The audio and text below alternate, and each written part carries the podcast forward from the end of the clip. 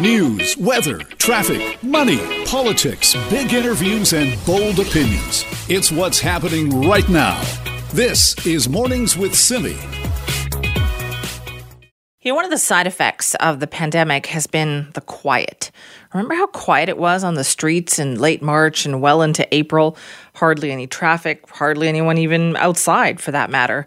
Well, it also meant a reduction in marine traffic, not as many ships on the water. And that offered researchers a very unique opportunity to look at what the impact potentially could be of noise pollution and what happens when it's not there anymore. We want to find out what they learned. Well, joining us now is Doctor Richard Dewey, the Associate Director of Science at Ocean Networks Canada. Good morning, Doctor Dewey. Good morning. This sounds like it was a very unique research opportunity.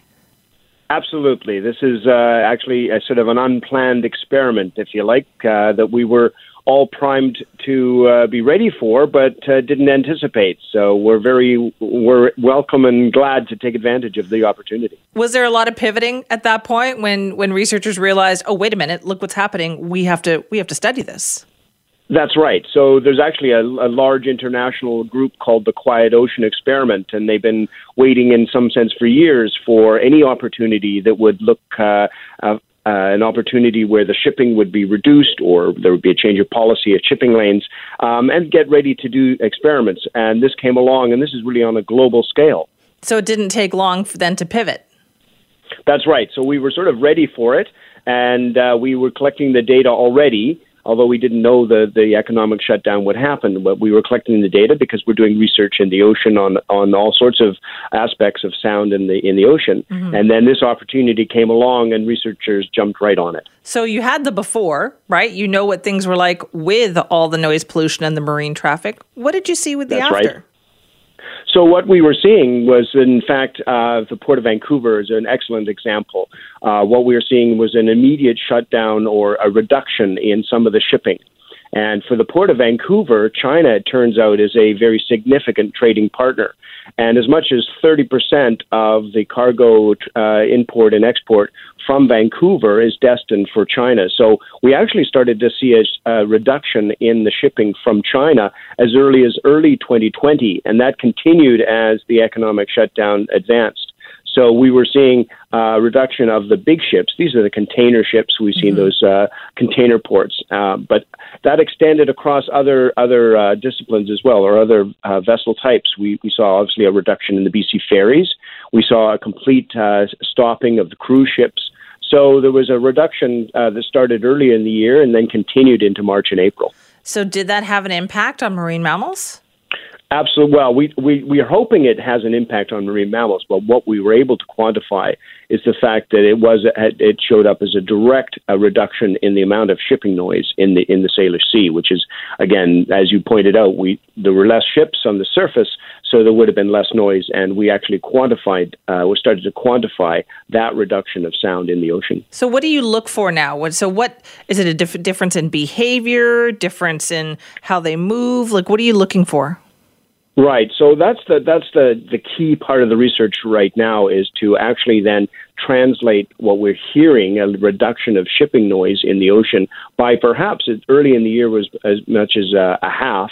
And in April, redu- reduced uh, sound was by as much as a factor of four. So about a seventy-five percent reduction in the low frequencies generated by noise.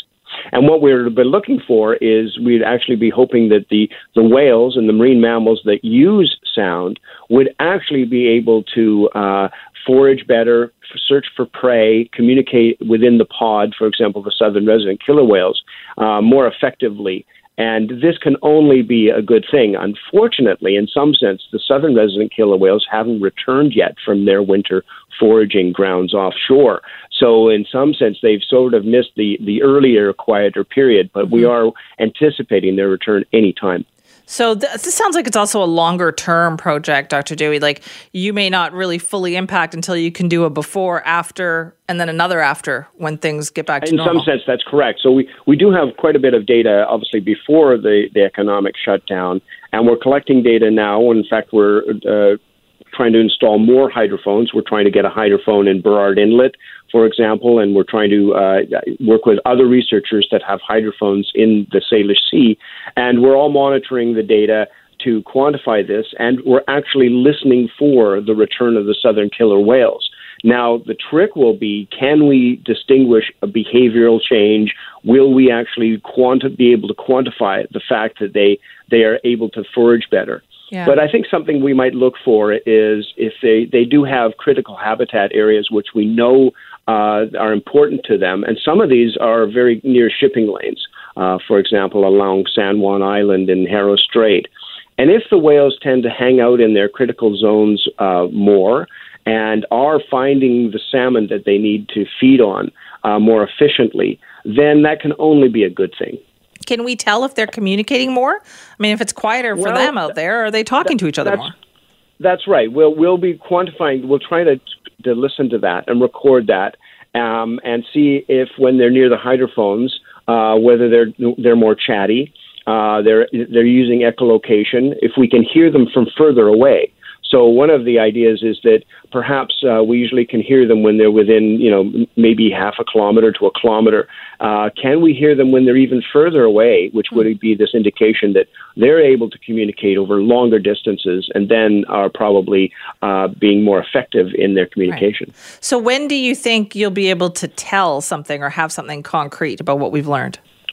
Well, I think it's going to want to be one of these things that we'll see how long the economic shutdown proceeds. Um, we're starting to get back a little bit more. The ferries are increasing a little bit. We still don't have a lot of the tourist uh, sectors uh, vessels on the water, the cruise ships, for example. Uh, some of the cru- some of the container ships are starting yeah. to come back. Um, but nonetheless, we'll be monitoring this throughout the whole period. And even if there's a reduction of um, a factor of two, which would be quite significant, it would be like us uh, being going from a, a, a noisy pub or a noisy environment, a train station, airport, into a quieter environment. And uh, we all know that that's, that reduces your stress. Um, and it, it, if it allows them to find the salmon that will be returning soon to the Fraser River, uh, they'll they'll be healthier going into next winter. So it's a long-term game for the for the southern resident killer whales. Um, one could hope, I guess, in the very long term, that if they forage better this year, are healthier, then maybe next year we see more calves. And if those calves survive uh, going out two or three years, then we could say that really there was a, a significant impact. But obviously that's a very long game, and we'll just have to wait to see if that, that occurs. Well, fascinating stuff. Thank you so much for your time. You're very welcome. That's Doctor Richard Dewey, Associate Director of Science at Ocean Networks Canada. They, researchers all over the world, as you heard him say, are taking advantage of the reduction in marine traffic because of the covid nineteen pandemic. And they're hoping that they can measure the impact on marine mammals, particularly those southern resident killer whales, which everyone has been so concerned about population-wise over the last few years. Fascinating story. This is Mornings with Simi.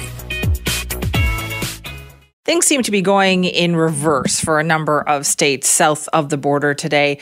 Bad couple of days of covid nineteen numbers has led to orders to close bars or places that serve alcohol in, in Texas, in Florida, parts of California as well.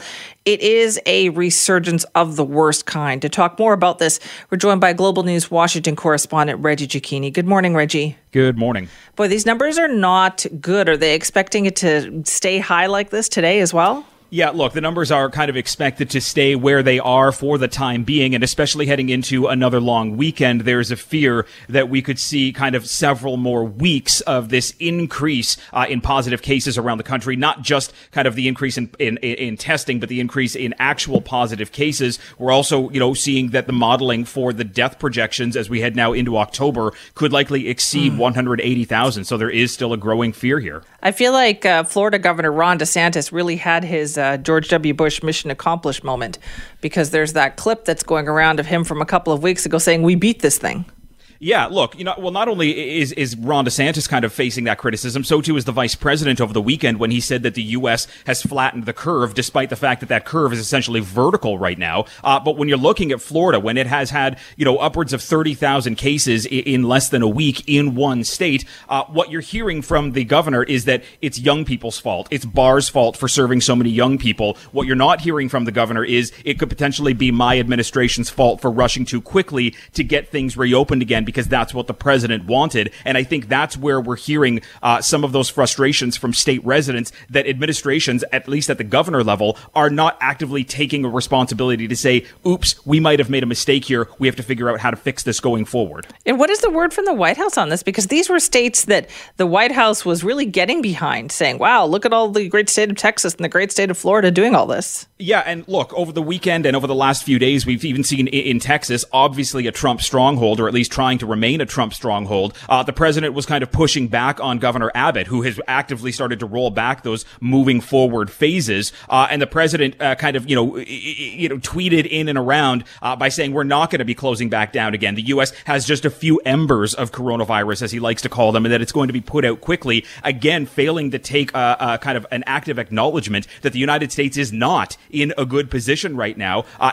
When you have one hundred twenty-five thousand people dead, that's terrifying. But when you could reach one hundred eighty thousand and you're looking at forty and fifty thousand new cases every single day, you're back to basically where you were at the beginning of March. Well, they, but the White House has also been saying since late February, we've got this thing under control. It's, and it's clear now that they don't. It's clear now that they don't, and it also shows that the president was wrong when he talked about the more tests you have, the more positive cases you have. It may be true that there are more positive cases, but they're far higher than what they should be. Uh, and when the president says that we're getting things under control, uh, the only thing that's under control uh, is the spread uh, of this virus being out of control, and, and the information uh, about the spread uh, is out of control. You know, there, there's just a conflict uh, uh, of conversation happening at the White House, and it really is creating a, a dangerous situation now across the country. So now you've got these governors Governors saying, okay, we're going to shut down the bars, uh, any places that kind of serve alcohol like that. Is that going to be enough? Well, I mean, look, there's a couple of reasons for the reason that they're doing that. You know, in Florida, they're saying we're going to stop the bars from serving alcohol, but they're not going to stop people from going inside. You know, it's hard to see how a bar is going to you know, yeah. survive that. But really, they're doing that so that the bars don't shut down and go back on state assistance because the state's not shutting them down. So they're, they're, they're kind of working around the system here, but it's not going to stop things. In Arizona, we saw over the weekend with temperatures soaring, uh, people were just gathering at local watering holes to go out tubing and go out swimming. Uh, it is a younger population of the country. country that's simply saying, look, we don't feel uh, that this is any kind of threat to us. There were people over the weekend in their early twenties saying that they just weren't bothered at the fact that cases were rising and they intend to fully continue to go out. Uh, there are calls that the only way to stop this is to fully go back into a shutdown, and it's likely not going to happen, at least coast to coast. That's a nightmare, though. Like, you know, you got it spreading among the younger population and they still don't care? No, and the and, and the problem is, is this goes back to that, that conversation that the country was having back in March and April, that the older population is still the most vulnerable and at risk. And if you have soaring numbers between, you know, ages twenty-five and thirty-four, there's a risk for them to bring that home. There's a risk for them to bring that to extended members of their family who may be at a vulnerable age or in a vulnerable health condition, uh, which is why there's a fear that these numbers, as bad as they are right now, could possibly get worse as we head into the depths of summer. Now, Houston's in a bad spot in particular, isn't it? That's like where the largest medical center in the United States is. And from what I understand is their their hospital beds are one hundred percent. Yeah, and that's the, that's a rising problem now across a number of states, not just in Texas. We're seeing that in Florida. In Arizona, they're at eighty-seven percent capacity. Even in places like California, they're seeing their capacity for I C U beds on the plus side of sixty and towards seventy percent. This is a problem that New York went through. This is something that uh, health experts around the country have said. You saw what happened in the epicenter in New York City when hospitals were overwhelmed and deaths started to get out of control. Uh, this is a possibility now in smaller cities where they simply don't have that uh, capacity to have that many people in a hospital if their numbers are getting uh, growing this much, which is why there's still a further call on the White House to enact some kind of policy that is going to put Americans' lives, uh, or at least uh, make American lives a little more safer. Well, we'll see. Reggie, thank you. Thank you. Reggie Giacchini, our Global News Washington correspondent. Here's the scary part, though, like, well, because it's all scary, but the fact that younger people in those particular states aren't that concerned about it because they think, oh, they're just going to get like a mild version of it and who cares? It's like the common cold. The long-term effects, though, of having COVID nineteen, even if it's a weak version of it, still aren't fully understood or fully explored. Remember Rudy Gobert? Remember that name? He was the first N B A player to be diagnosed with COVID nineteen. Remember the guy who was touching all the microphones at the press conference and making fun of it? And then the whole season got shut down because of him, because he tested positive. He spoke with a, a French newspaper. He is French uh, the other day, and he said that his sm- his sense of taste has come back, but his sense of smell still hasn't returned. And the doctors told him it could take up to a year for that to happen. And he didn't even have a severe case of it at all. So the, the side effects of this thing are what we fully don't know about yet. This is Mornings with Simi. Well, housing has been a huge issue both before and during the pandemic.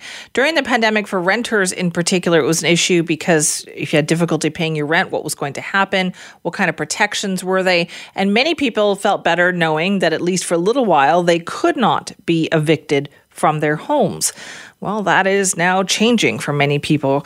Uh, two seniors are about to lose their homes in the West End as the deadline for their eviction now approaches. It's Berkeley Tower. It's the green residential building, one of the ones that overlooks English Bay. And the owners would like to renovate that aging structure. So what rights do people have when that could be about to happen to them? Joining us now is Sue Robinette from the Vancouver Tenants Union. Sue, thank you very much for being here. Thank you for having me. So what is going on here? How long have these seniors known that this might be an issue? Um, uh, I believe it was late twenty seventeen that uh, the article first came into the paper that this was uh, going to happen. And then um, over time, the tenants uh, got some information kind of trickling in about the intentions. There was some um, talk from the developer that maybe they would do the building in stages, so some people could stay and, you know, for a period of time while others would move out. And, you know, um, there was a lot of a lot of different ideas over the years of what was going to happen. And so where are they at right now? Is that what happened, or did something different happen?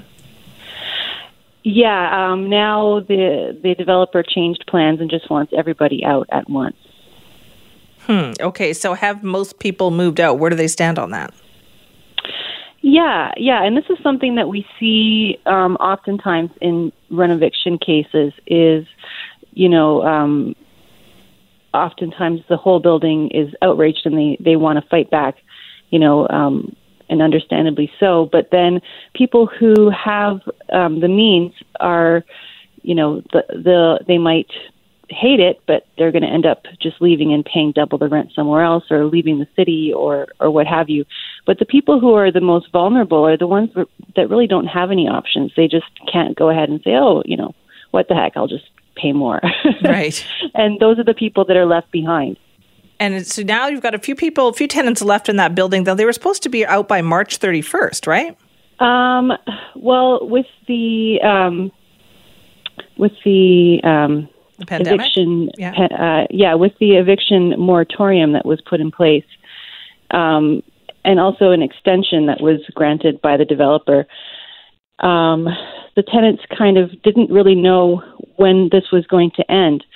But um, the the fact is, is that the remaining tenants were depending on the city's policy to protect them at this point, because um, having lost the case um at the R T B Tribunal, which is a provincial body, mm. um, the tenants were kind of depending on the city to step up and enforce its policy of the tenant relocation and protection policy. So that's what the tenants um, have been depending on. And does that look like help is coming on that front, or what's going on? Well, that's that's really the, the unfortunate part, and that's That's why we're we're sort of trying to call upon the city to do the right thing, because what uh, council has passed is a tenant relocation and protection policy, and the uh, the purpose of this policy, of course, is to protect tenants, and you know, in the face of of development. Um, so the the relocation is what these tenants are really after, and the tenants have, over the years, been speaking with the city. They've gone into multiple meetings, um, and the city's kind of assured them that this was something that they can depend on. It's something that is real. It's something that mm-hmm. that is uh, a viable option.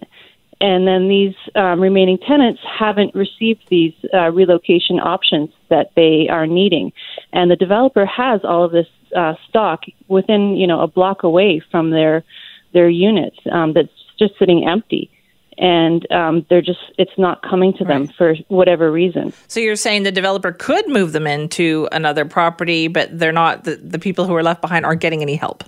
That's right, yeah. Okay, so what has happened, like right now for renters, Sue, has the situation gotten any better? We've been hearing anecdotally about potentially some rents falling in some areas. What have you been hearing? Um, yeah, I mean, I, I don't think people are going to be moving out of the units that they have to save money and moving somewhere else, right? Because the the the unit that you have now is going to be cheaper than anything else that's out there on the market. Right, so it's not good enough that it's going to help these people. No, no, because they're paying um, below market rent. Like if uh, one tenant has been living there for twenty-seven years, so, you know, uh, rents have, you know, gone up and up and up since that time. So because of rent control, you know, those are um, those are going to be cheaper suites than anything that you're going to see going out on the market.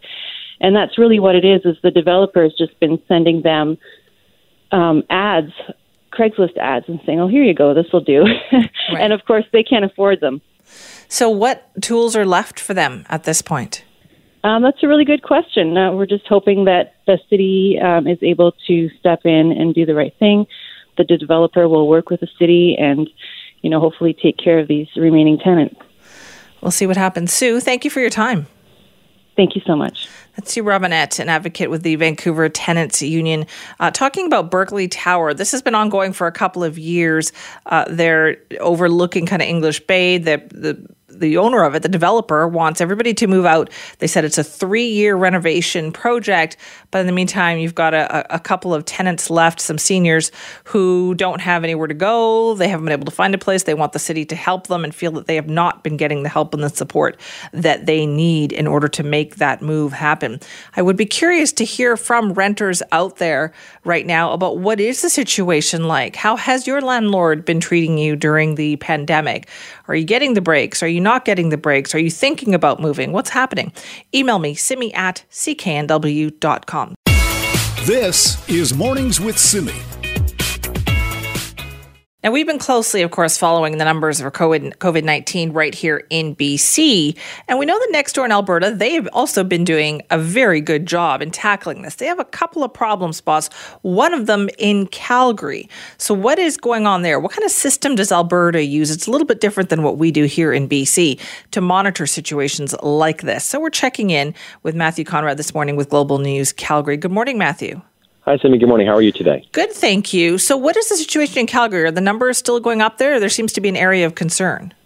So the numbers are still, like you said, for in B C, the numbers in Alberta overall have been pretty good when you compare it to the rest of Canada. But right now on Sunday, so Alberta Health Services, they issued a watch status for a particular region in Calgary. So it's not the entire city. It's one uh, it's one region, so Calgary Centre. So that's mostly uh, in and around uh, the downtown area. And they issued this because uh, there's some elevated concern over uh, rising COVID nineteen numbers. And a lot of that has to do with there was an outbreak uh, at a condo building in the East Village, which is a very densely populated area, uh, just sort of in the east part of, of downtown. So uh, basically how it works is we have three classifications of statuses based on case ratios of COVID nineteen. So you have open, which is what basically everywhere in the province uh, is right now. Then you have a watch, and then you have enhanced. So what watch means is that a particular region has more than fifty active cases per one hundred thousand people. So fifty active cases isn't a whole lot when you consider that the outbreak at the Corona building right now,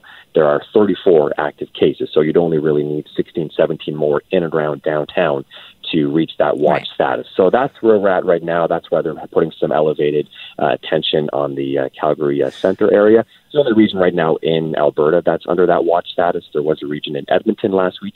They're now back uh, to open. So that's where uh, that's where things currently stand right now in, in, for the province. That's interesting then, because usually, like usually we hear of outbreaks at long-term care homes, unfortunately. So this is just what, like a regular condo building that has had this outbreak? Yeah, so I'm standing just outside of it uh, this morning, uh, and it's yeah, it's it's a high-rise uh, condo building, and what they believed uh, happened was that some of those high-touch areas, so handrails, elevator buttons, that's where the virus was likely spread from, and then obviously it spread from person to person, which can obviously happen very quickly, as we all know. So the outbreak was declared uh, last uh, Monday, so the twenty-second, and uh, since then it's it's growing, uh, I guess, a little bit each day.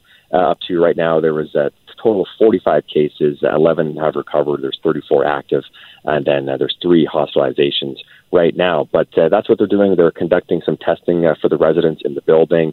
Uh, A H S is also working with the condo management team to conduct a cleaning of the entire building, particularly those areas where they think it was spread from. So people touching elevator buttons and then not washing your hands, right. Which that's something that, you know, we all have to be focused on right now is our own sort of personal hygiene standard. Right. And overall, when it comes to Calgary and people following the rules, Matthew, what has that been like? Are people wearing face masks? How is, how is the opening up process going? It's been pretty good. So um, Calgary opened back up on the twenty-fifth. We were about ten days after the rest of the province. Edmonton and other areas, they opened up ahead of us just because Calgary had some of those uh, higher numbers of, of, of cases. But since then, I would say it's gone uh, pretty well. Uh, restaurants and bars have slowly started to open back up, barbershops, hair salons. There's been a summer to return to normal life or whatever you can define normal as these days. So I would say, from my opinion, I would say mostly very well. If you go to grocery stores, you will see a lot of people wearing masks. At uh, restaurants, bars, obviously all the staff and people working there are wearing masks. I don't see too many like patrons out wearing uh, masks, but uh, some people will, will be wearing gloves. I would say most Calgarians have, have done a great job in, in sort of limiting the spread, taking things into their own hands. But I would say most people are wearing masks, but it totally depends on, on where you go. Right. So people are still, it sounds like, being vigilant, though.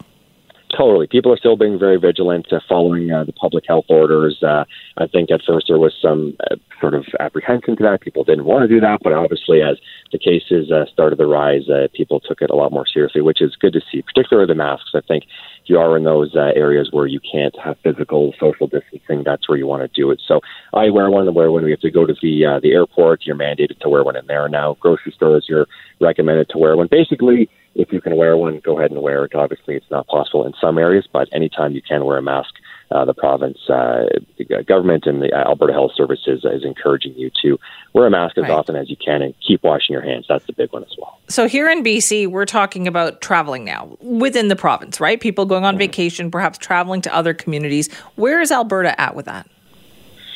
It's kind of touch and go. I mean, at first it was it was recommended that you don't have any sort of travel uh, too far in around the province or even to go to other parts, um, you know, to go over to sort of the inner parts of the, you know, B C Valley and all that. So it is touch and go. I think if things are starting to loosen back up, uh, campgrounds are now beginning to open. So people are starting to, you know, venture out of, you know, the sort of the city centers, uh, Edmonton, uh, Calgary, to go to sort of out to the mountains, Canmore, Banff. Uh, do some camping. So things are definitely starting to loosen up.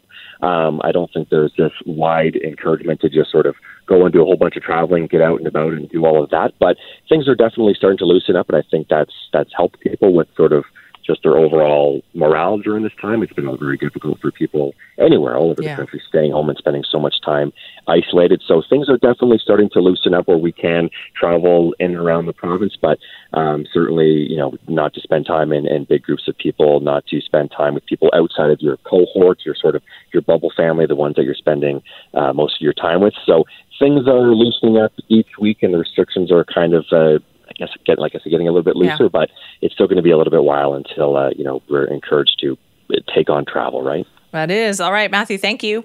You're welcome. That's Matthew Conrad with Global News Calgary talking about a particular area of Calgary that is under a, a watch situation. It's a condo building that has had an outbreak of COVID nineteen cases. Uh, so the numbers are being kind of inflated by that, and they are closely watching that. You know how we talked about people not wanting, being very apprehensive of seeing license plates from other places. You know, border communities between B C and Alberta have been dealing with this. Well, I read a story over the weekend that P E I, Prince Edward Island, is also seeing this now. People not happy when they see Nova Scotia plates there or New Brunswick plates there because they worry about the same thing. They've kept it under control. They want to keep it that way. If you want to weigh in, Simi at C K N W dot com. This is Mornings with Simi. Well, we're all looking for things to do these days, right? Kids out of school, parents probably have some vacation this summer. Where are you going to take them? Well, there is some help for you out in Surrey if you are looking for something to do, because outdoor swimming pools are go- are now open. So let's talk more about that. We're joined by Communication and Recreation Services Manager in city in the City of Surrey, Jeff Holland. Jeff, thanks for being here. Good morning, Simi. Thanks for having me on the show. So are is it just the outdoor pools that are open at this point? Yes, we've opened four of our outdoor pools this past Saturday, and we have four more opening coming this coming Saturday. Okay, but there must be some new rules in place. certainly, yeah. We've been um, following clear guidelines that have been laid out by the B C and Yukon Lifesaving Society for safe operations. Um, so we have uh, safe rescue and first aid protocols for the staff and, and new personal protective equipment for the lifeguards. We're pro- following all provincial health and work safe guidelines, and we work closely with Fraser Health as well. But for our operations specifically, we're reducing our capacity to twenty percent of our normal usage, and we have limited use of the showers to minimize contact points. We've made sure all the lifeguards are equipped with the proper P P E, and we are asking that our clients physically distance from their family, except in their family groups. Okay, so you, are you going to have to limit the numbers too? So does that mean if certain time of the morning, if it's full up, it is just full up, that's it? Yeah, people can uh, put their name down on a list and, and sign up for a later swim if they show up and, and it's full. We're letting in about twenty to thirty people, and we we have forty-five minute swim sessions to allow for more people to access the facilities. Okay, so you're, so that's it? They have forty-five minutes, and after that, you'd like them to kind of move on? Yes, yes, certainly. We ask that they, um, they get, move out quickly and uh, towel off and head out to the park and, uh, and let the next group in. Okay, so then, Jeff, how is this going to be managed then? And right now, are you still just looking at outdoor pools? Yeah, currently our focus um, is on the outdoor pools. We're taking a, a cautious approach to reopening. Uh, we want to make sure that we provide that safe, enjoyable experience outdoors this summer. We're working on reopening plans for our indoor facilities as well. Um, we'll work through our protocols and, and reassess that in the coming weeks to ensure we're, uh, um, that we're safe and, and, and working well with the public. Oh, and how is this going to be monitored then? Do you have more staff on hand to check this out? If there's any kind of a problem, then can you see this Um, yes, being changed? And we have um, park park attendants that come in too as well. Our um, we have our community safety patrol that comes by the parks to ensure that the that the staff needs any support, and um, and we do have additional staffing on to ensure that we can um, have a good chat with all the families about social distancing. That people we meet with them prior to swimming, and and ask them some screening questions and make sure they're well prepared for the experience. No, I loved outdoor pools when I was growing up in Surrey. So which ones are we talking about here? Okay, so for the four that are open right now are Kwantlen Pool, George Road Pool, Bear Creek Pool, and Greenaway Outdoor Pool. And this coming Saturday, we'll be opening up Sunnyside Outdoor Pool, Unwin Outdoor Pool, Port Kells Outdoor Pool, and Holly. Okay. Holly Pool as well. Great list. Thank you so much for that, Jeff. Great. Thank you, Simi. That is Jeff Holland, Community and Recreation Services Manager from the City of Surrey. I say great great list because Greenaway Pool and Sunnyside Pool is where I swam in the summers when I was a kid. Uh, nice to see they're still there and still opening up for the public. Uh, so that's something for people to do. But keep in mind the rules there that Jeff Holland was saying. Got to put your name down. You go in there. If it's full, you can come back later. But forty-five minutes, even if you do get in when they, you know, when you first show up, they're asking you to stay for about forty-five minutes, go for a swim, towel off, and then give other people a chance to get in there and have a good time. So they are limiting the space out there. This is Mornings with Simi. Well, I can't really think about traveling down to the U S Mm, going to another province uh, is kind of sketchy right now. Not sure we're supposed to be doing that, but that means that there's lots of options for us right here in B C. And that is what we are being encouraged to do. Find a place. But you know what? Good luck, because many of them are booking up. I've been keeping track of uh, some of the hot spots out there. And yeah, that's and that's great news for those businesses. But we want to make a lot of more suggestions for you. So joining us now is Maya Lang with Destination B C. Good morning, Maya. Good morning. It sounds like people have really taken this message to heart about traveling in B C. Would you agree with that? Yeah, I think we're seeing lots of uh, bookings and, and people starting to to plan uh, to plan their travel for the summer. So yeah, I think things are, now that we're officially in phase three, I think people are, are quite excited to get on and explore B C this summer. All right. So are there special deals for B C residents, or we just go to anywhere essentially? Well, I think uh, in phase three now, officially, we're allowed to travel B C-wide, so we can get out of our communities and, and finally go and explore some other some other places around B C. So uh, there are, um, what we're encouraging British Columbians to do is to uh, start planning um, and booking some travel. You can do that through our website at explore b c dot com. If you're looking for deals, or you're looking for, you know, um, uh, you know, some other things to do, you can contact the businesses directly. Um, some of them I know are offering deals, but uh, I think there's also, so you mentioned at, at the outset that there's lots of hotspots that are filling up. but we have a big province, so there's lots to see and do. And, and although the hotspots may be filling up sort of on the weekends, there's lots of opportunity midweek, or of course, um, you know, the further you get maybe out to some of the other places around B C, right. There's still lots and lots available. Right, and I guess we should also remind people here, Maya, is that this isn't just no no rules or anything like that going out there. You really do have to still respect those communities that you're going to and remember the rules. Yeah, that's right. And in fact, we're encouraging B C residents to what we're calling know before you go. So, you know, have, uh, and we provided actually some tips on our website on how to travel safely and responsibly this summer.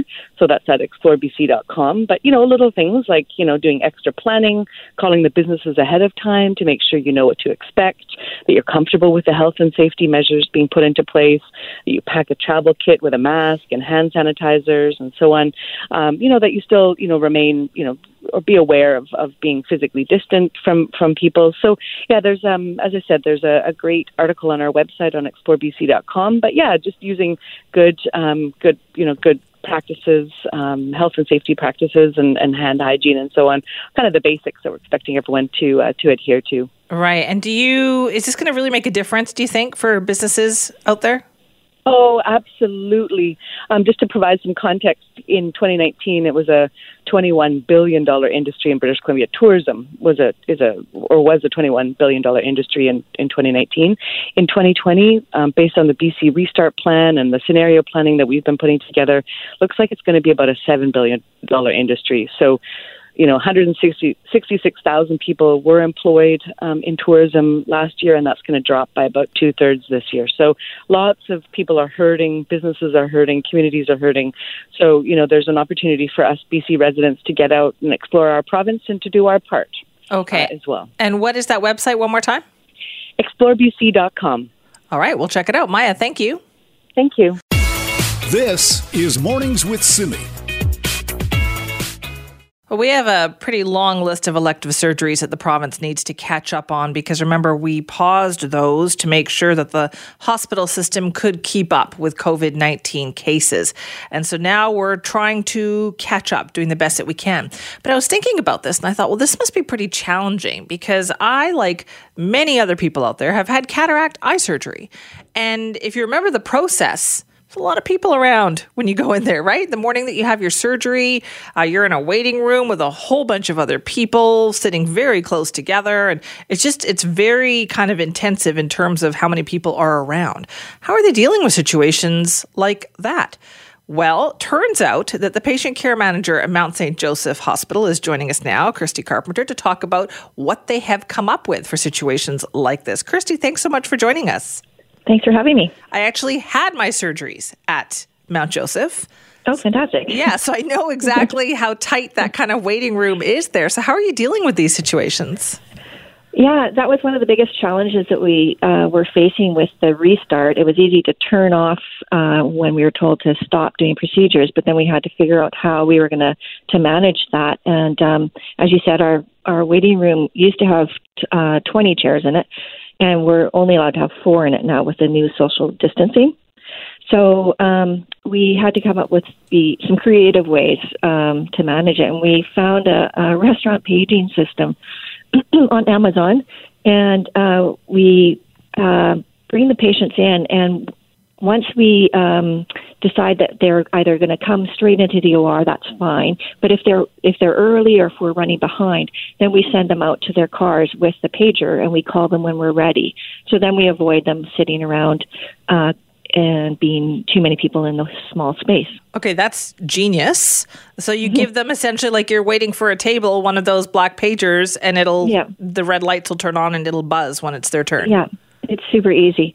And it was um, a challenge because our patients are elderly and visually impaired. So it was um, a challenge to find our system. They, one, one system was uh, suggested that we use a, a cell phone paging texting system. And I said, well, that's not going to work yeah. with our clientele. So, so do you so know of anywhere else where they're doing it this way? Um, at M S J, there's, we're doing it in, uh, Emerge is using it as well, and surgical daycare. So they've, um, all, we've all started using it, and it's working really well because our hospital is quite small.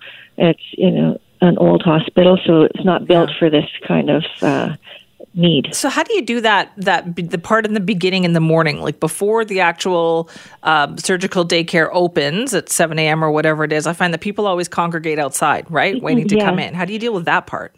Well, that was actually a uh, challenge. In the past, we would say, um, tell the patients, come two hours before your surgery. And that was sort of open to interpretation. You know, some people were being extra keen and they'd show up three hours ahead of time, um, or else we'd have um, at seven in the morning when we were opening the doors, we'd just say, oh, the first um, nine patients come on at nine and we'll right. just get you in.